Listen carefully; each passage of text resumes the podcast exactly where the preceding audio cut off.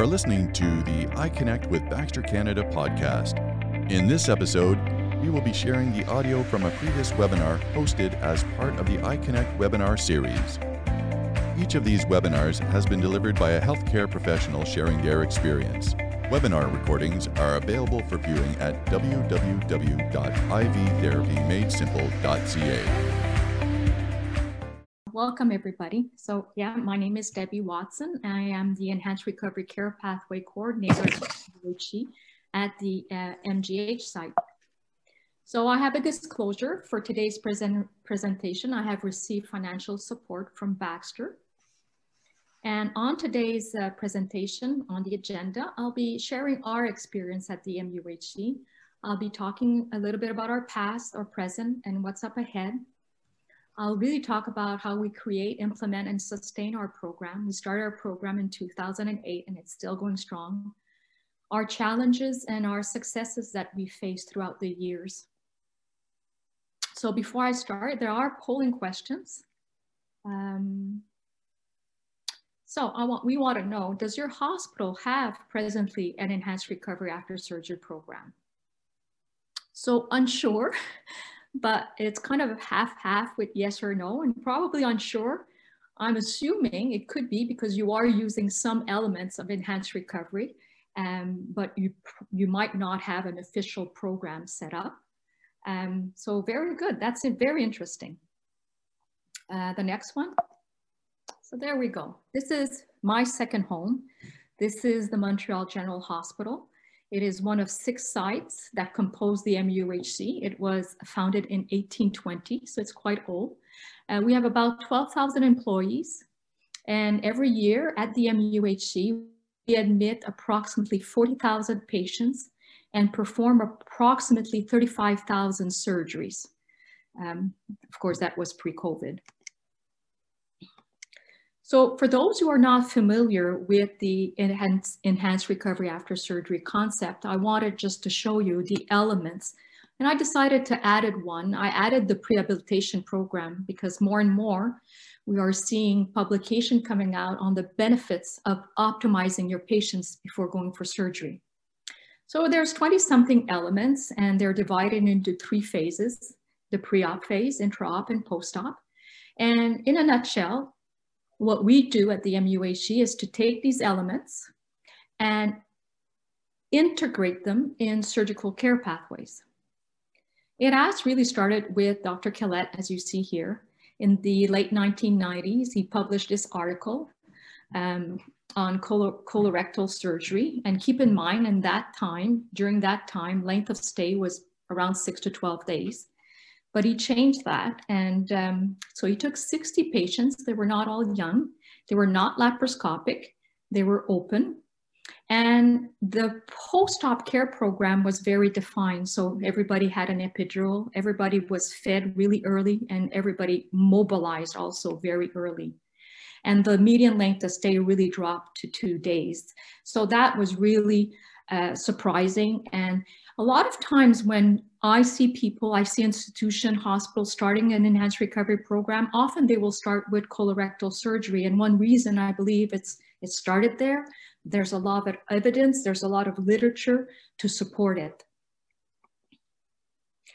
Us at the MUHC, we started a very, very small group at two, in 2005 at that time, we did send a nurse in Denmark to visit his hospital to see how they uh, were working there. And we, we had to adapt because we didn't have a common dining area. So they had a common dining area, which really helped mobilization. So patients did not receive their meal tray sitting in their bed in their room. They really had to walk to the dining room. And we knew that if we attempted that, that infection control would stop it. So this is Dr. Feldman and myself uh, before uh, the gray set in in my hair, obviously, in pre-COVID time. Um, she went to, Dr. Feldman went to her chief of service and asked if we could have a working group, a multidisciplinary working group to create and implement preoperative care pathways across the Department of Surgery. The pathways would become the standard of care and we started as a pilot project.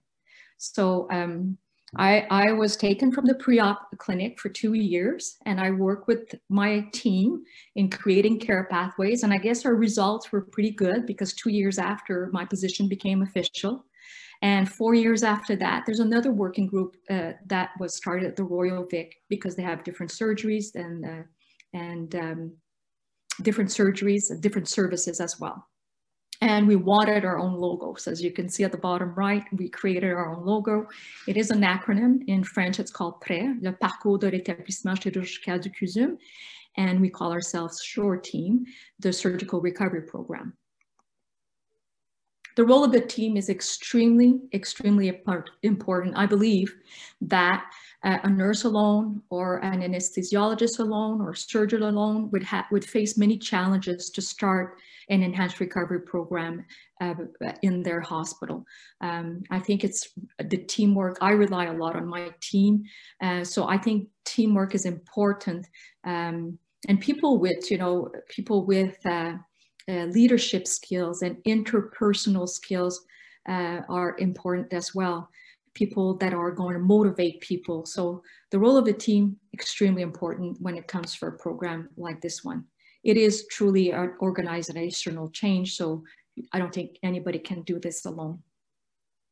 And exactly, it's exactly that. You want to remove the silos. You want you want to remove the to decrease the fragmented care between the perioperative phases. So it's no longer nursing meeting alone and physician surgeons meeting alone and anesthesia working alone. It's all of us sitting around the table or meeting in a team's uh, meeting to discuss, you know, the processes of care, the medication, what are we going to do to improve uh, and, and to be safe with our patient and to improve on our, on our surgeries and our wait time and so on.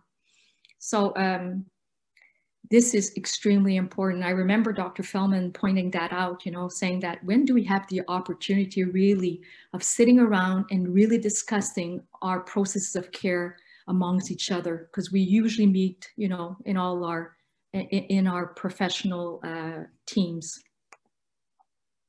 I wanted to share this with you. I thought it was pretty uh, impressive. This was done in the States and it was a study done uh, for in education, but I think we can take the results and transfer them to healthcare. It's um, implementing change uh, with a team and without a team. So with no implementation team, after 17 years, only 14% of the changes had happened compared to having a team where 80%, just after two, three years, 80% of the changes were happening. This is my team. And of course, it wasn't like that when we started in October 2008. We were a much smaller team. I think we were five or six sitting around the table and it, it grew since then. We invited a nutritionist and we invited a librarian and I'll talk about that later on. And as you see, there's also a patient there about through two, three years ago, I started to invite patients at our meeting. Again, this is pre-COVID time, but it's, uh, we have a post-launch meeting where we compare uh, pre and post data and we really want to know how to improve things. So start to ask patient because we wanted to really know what the, ex the experience of the patient while going through all this care pathway. And it's pretty interesting. And uh, we were all very impressed. Patients usually are very proud and they stand up at the end of that table and they talk to us about the bad, the good, and the ugly. And usually when we decide that we are going to create a new care pathway, I'm linked with clinical experts. So I'm linked with a surgeon, an anesthesiologist, and nursing also to create the drafts. And these drafts become the final order sets this is what we have right now at the MUHC, at the Royal Vic, and at the Montreal General Hospital. Uh, generally speaking, we revise them every five years just to make sure there's not new evidence that comes out. If you go at the bottom of the Montreal General Hospital, you'll see next. So every January, I sit down with my team and we create objectives for the following year. This year is going to be a lot of focus on day surgery procedures. So there's going to be day surgery VATS, colorectal, bariatric, knee coming out. Um, there's already a day surgery hip arthroplasty that came out one or two years ago. So that's working very well. But in these COVID times, um, because we want to increase our, you know, accelerate our wait list, um, we are focusing on day surgery uh, procedures so we don't have to admit patients, which is uh, liberates more beds also. We want to make it easy for people to do the right decision. And it's not often easy to do that when you consider, first of all, that just to keep up with the literature, I read an article that said, you know, just to keep up with the literature, people would have to read approximately 17 articles a day. Well, that's not possible.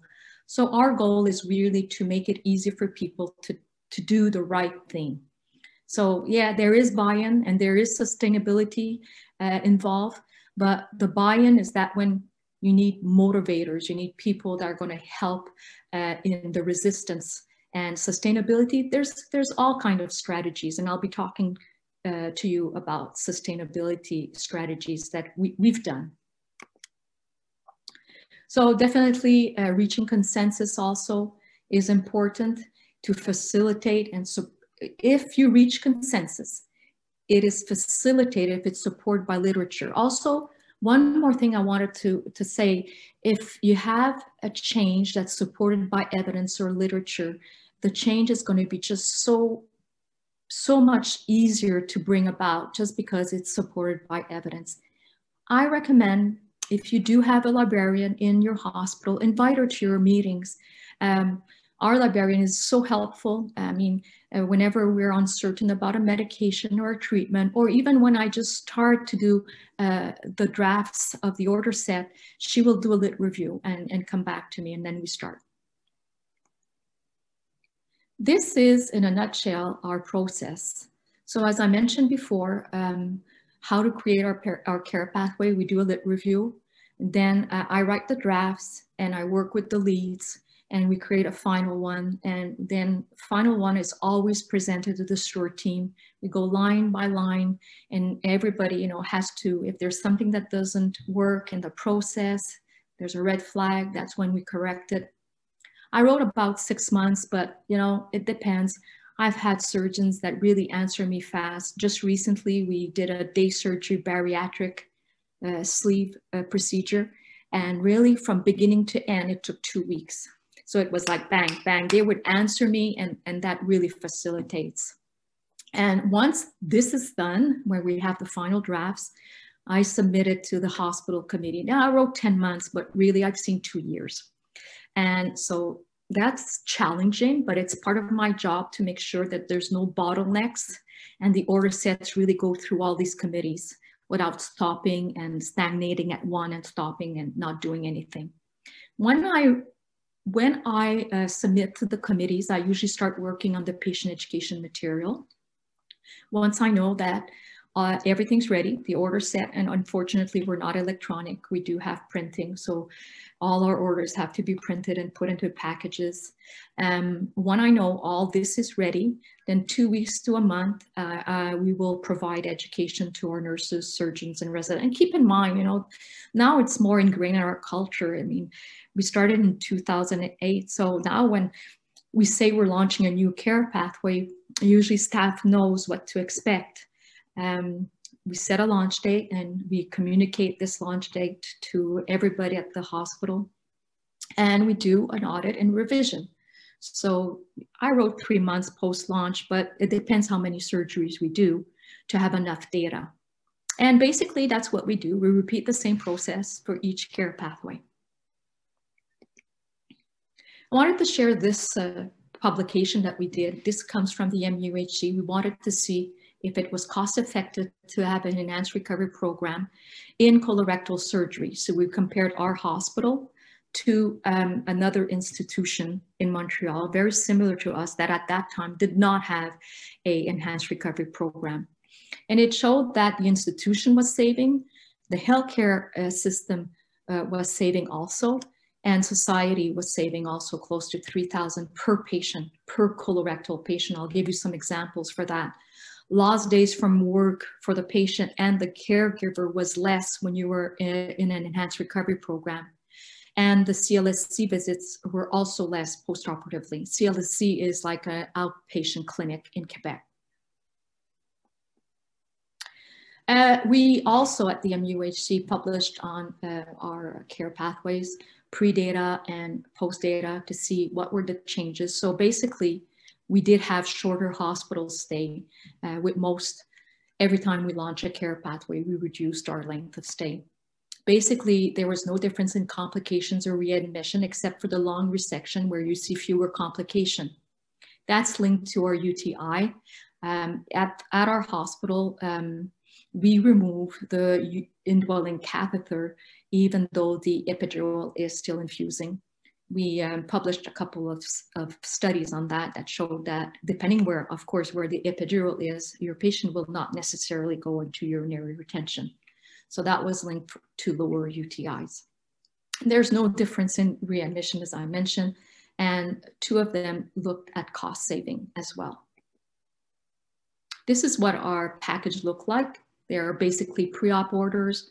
We, keep, we create intra-op recommendation, post-op orders, and a patient education uh, uh, booklet. And that will be changing, I think, in 2021. We knew we we're looking at a, a new format or a new way of providing this.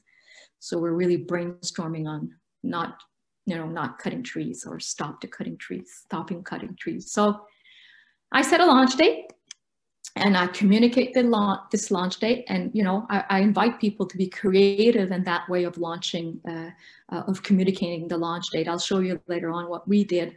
I created a website, a free website to uh, announce this. That it worked. It really worked at the beginning, especially for residents that were new at our hospital. So they would simply go at the website. Weebly was free, so it worked and we educate, as I mentioned. We launch everything at the same time, and I do recommend that you do that. So probably if you launch everything at the same time, you'll have a bigger, bigger results, bigger outcomes, nicer outcomes.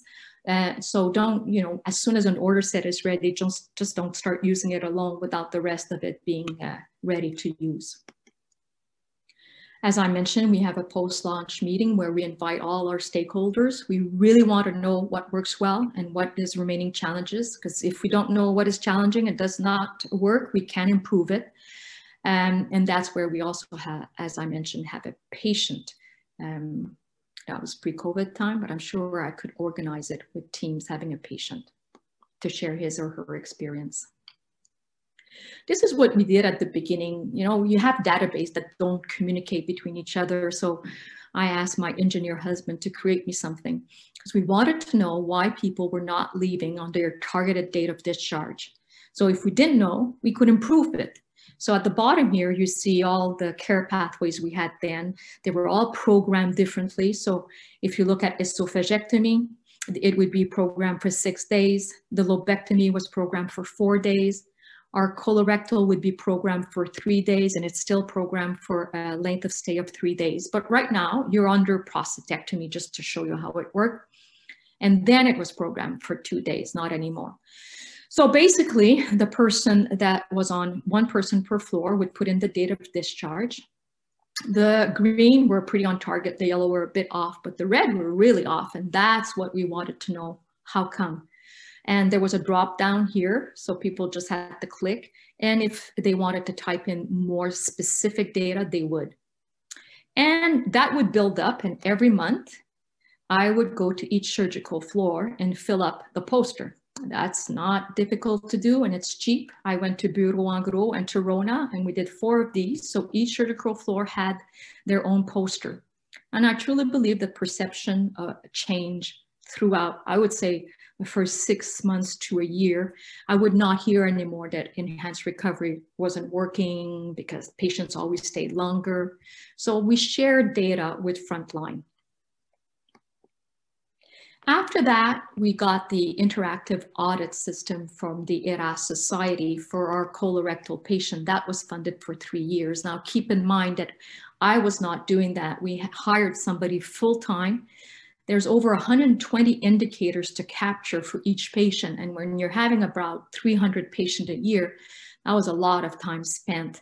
So um, the gray or blue is when you're compliant and the red or orange is when you're not compliant with the indicators. And what I like about that, it captured not only the outcomes, but your processes of care.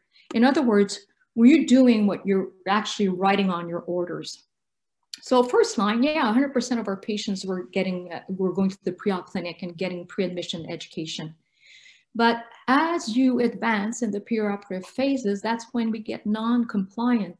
So it really permitted us to see, okay, how come this is happening? 89% of our patients, second from top, were not getting their protein drinks on post-op day zero.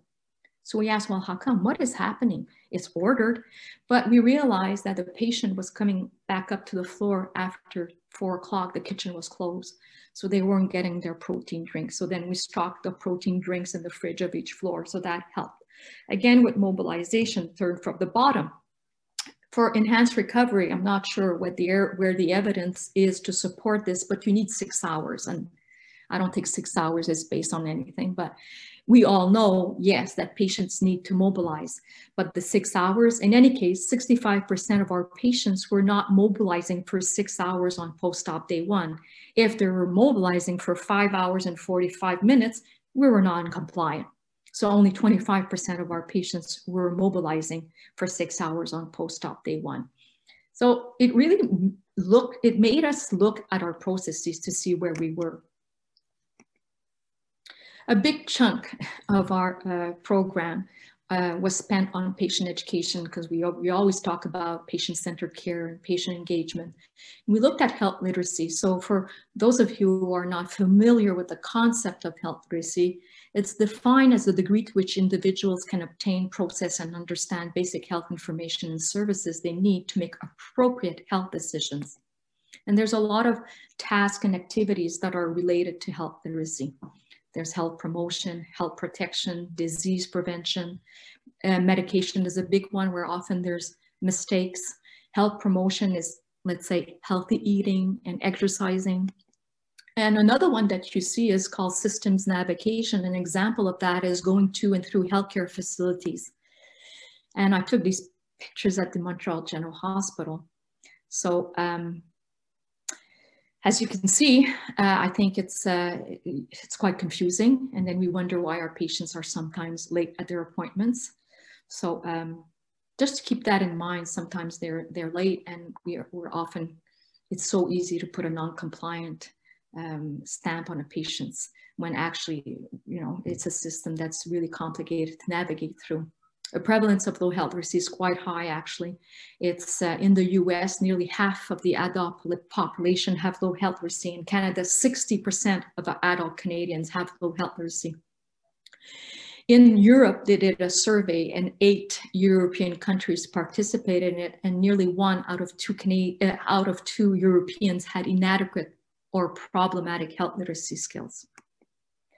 And I'm not going to go through all this list, but um, there are um, um, ways that people will show that they might have low health literacy skills so they can they're unable to fill out forms or when they do it's incomplete.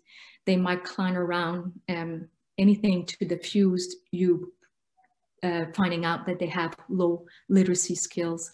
They always bring someone at their appointments they are unable to name their medication, explain what they are for, and, and tell you even when they're supposed to take them and so on.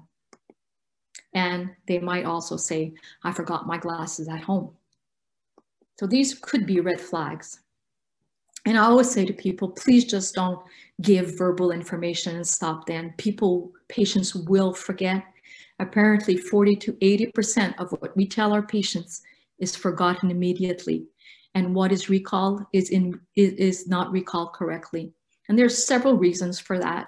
The hospital might not be the best area to give to provide patient education. There's distractions, there's interruptions, there's bells, and also patients are stressed. Some of them might just have received a diagnosis of cancer. So I always say back it up, support it with an app, with a website, with a booklet, but just don't give verbal information alone. So we can do a lot to improve our patient understanding. And I won't again go through all, all of this, but uh, like using plain, plain language, avoiding medical jargon. I'm sure everybody here knows a teach back method and there's a lot that's written on that. I like to use universal precaution, just like we do in infection control. While we treat everybody potentially infected, we address people the same way as potentially having uh, low health literacy skills.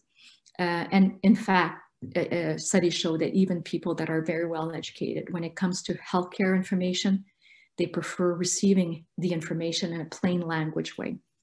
So let's slow down, let's repeat, and let's try to have less interruptions when we are giving information to our patients. And any, anybody that has seen our work know that uh, we like images. So I like to put meaningful images in our booklets. And please, you know, there's always a section in our booklet called uh, resources where we insert reliable internet sites. We all know patients are going to go and see Dr. Google. They might not be able to decipher which is a reliable internet site and which is, is, is not. So, and which is. I wanted to share this because that had an impact on how we proceeded with uh, our patient education.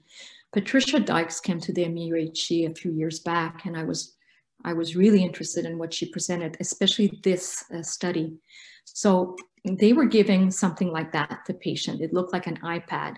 And they were asking what the patients and the nurses, but I was interested in the patient, what the patients wanted on this iPad. So they gave 37 items and they asked to rate them from zero to 10.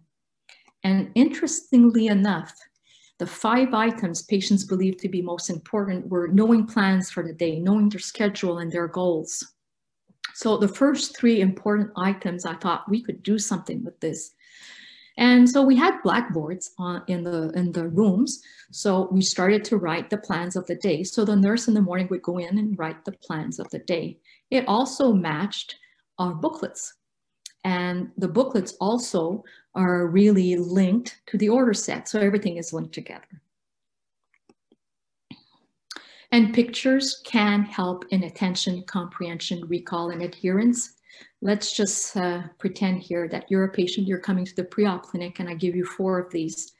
While everybody around this at this presentation might not have low literacy skills, but even then, if you get four pages of that black and white, not a little, not much of white space, could be discouraging and boring. But instead, what if I give you this? You know, what do we all do when we look at a magazine? Usually our eyes gravitate to the image. And if it's interesting, we'll read the one or two sentences at the bottom and then we'll read the article. And I think it's the same principle for patient education material, especially when we have uh, patients that have low, low literacy skills. Let's just make it more interesting. And if you have good image, especially for the exercise, an image can say uh, everything. So this is our colorectal booklet and we use a pictogram also. So a pictogram, uh, I've applied for a grant uh, a few years back at the beginning and we blew this up and we put them in the hallway so that the, when the patients were walking, they could see that in French and in English. And we did that for a few surgeries. This is our esophagectomy surgery. Actually, it's going to, it's on the objective for 2021 to be reviewed. So I'm not sure if it's going to stay like that, but that's the pictogram for esophagectomy surgery. In our booklets, we have usually all the same headings that we address. And we also have an at-home section. We ask our patients to bring the booklets back. And I did a few surveys. Over 80% of our patients bring the booklets back on the day of surgery. This is especially good for nurses that are junior, uh, that are not familiar of what to say for the discharge teaching. And I think discharge teaching is very important. And I always say to them, hey, it can take a few seconds. Tell them to read, in this case would be page 30 to 36, that you will be back in an hour, an hour and a half, because they're going home today. And if there's any questions, you can go back and, and you know address these questions with them so that everything is clear when they go home. Again, you see the resource section there. So basically we stick to the headings, these headings. I want to invite you also to go on the ERAS Society website. There is a congress happening in New Orleans in July. Hopefully it, it won't be canceled. Last year it was canceled because of COVID. So that could be very, very interesting. And if you go on their website, you'll see the program as well if you go on the ERAS Society website also, you'll have plenty of guidelines and I love these guidelines and I always look at them before I start a new care pathway. They go to each element and they say if they're how they are recommended and, and how, how is the evidence that supports each element. Pretty, very, very interesting. So go on this website, you'll have a lot of literature to support what you want to do. We also have um, Enhanced Recovery Canada. So a few years back, Canadian Patient Safety Institute started to work with a group uh, to create care pathways. And so I invite you to go on the website and look what is available. Enhanced Recovery Canada, basically, we took the 22 elements of the ERAS Society and we integrated them in the six core ERAS principle that you see here, which is patient and family engagement, nutrition management, the fluids, the opioid sparing, and perioperative best practice, and mobilization. There are tools available for you if you go on the website, and this is for bowel surgery. So bottom right is the patient booklet. Pre-care is an animated video that's available in English and French, and I believe in 16 other languages and subtitles. And there's the resource for healthcare providers, and this is all available for everybody. And in 2021, we will have the hip and knee arthroplasty coming out with the same tools available and the hysterectomy as well. If I knew then what I know now, I think when we, we launched, we started our program, I wasn't that strategic. Perhaps I was, but I didn't know I was. But in any case, I also invite you to go. This is Canadian, the Center for Implementation. I've learned a lot with them. Um, and they provide, I think, free course once or twice a year that is really helpful. They give you, they provide the best strategies to use for implementing change. I believed at the beginning that if you provide education, uh, people would change their way of doing. Not really.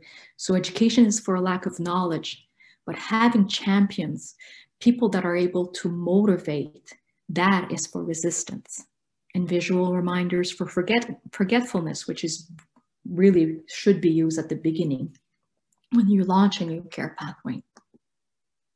So then I asked, why were we so successful? Well, I think we were successful. So I looked at Stone's systematic review that lists the facilitators and the barriers to implementation. The more frequently discussed to the less frequently discussed. And I went, hmm, did we have these? So yes, we did have ongoing education and we still do today. We, are, we have a multidisciplinary a team, strong team with good communication. So bottom right, that's where you see the Weebly uh, website that I created, which is not used anymore, but it was really used at the beginning. So I wanted residents to know the surgical recovery program at the MUHC, what you know, what you need to know in five minutes or less.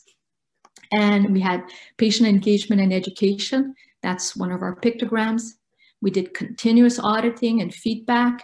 And yes, we provided those results to the frontline clinician. I think we had great leadership and administration support.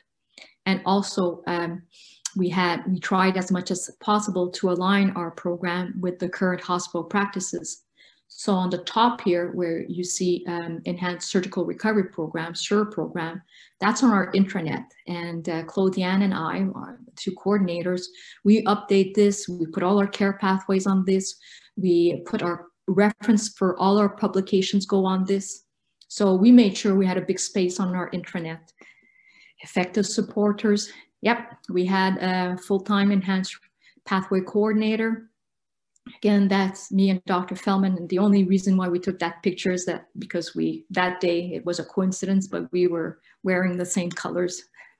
And we had regular scheduled meeting. I believe that the first five to six years, every Friday, 9.30 to 10.30 in the same room.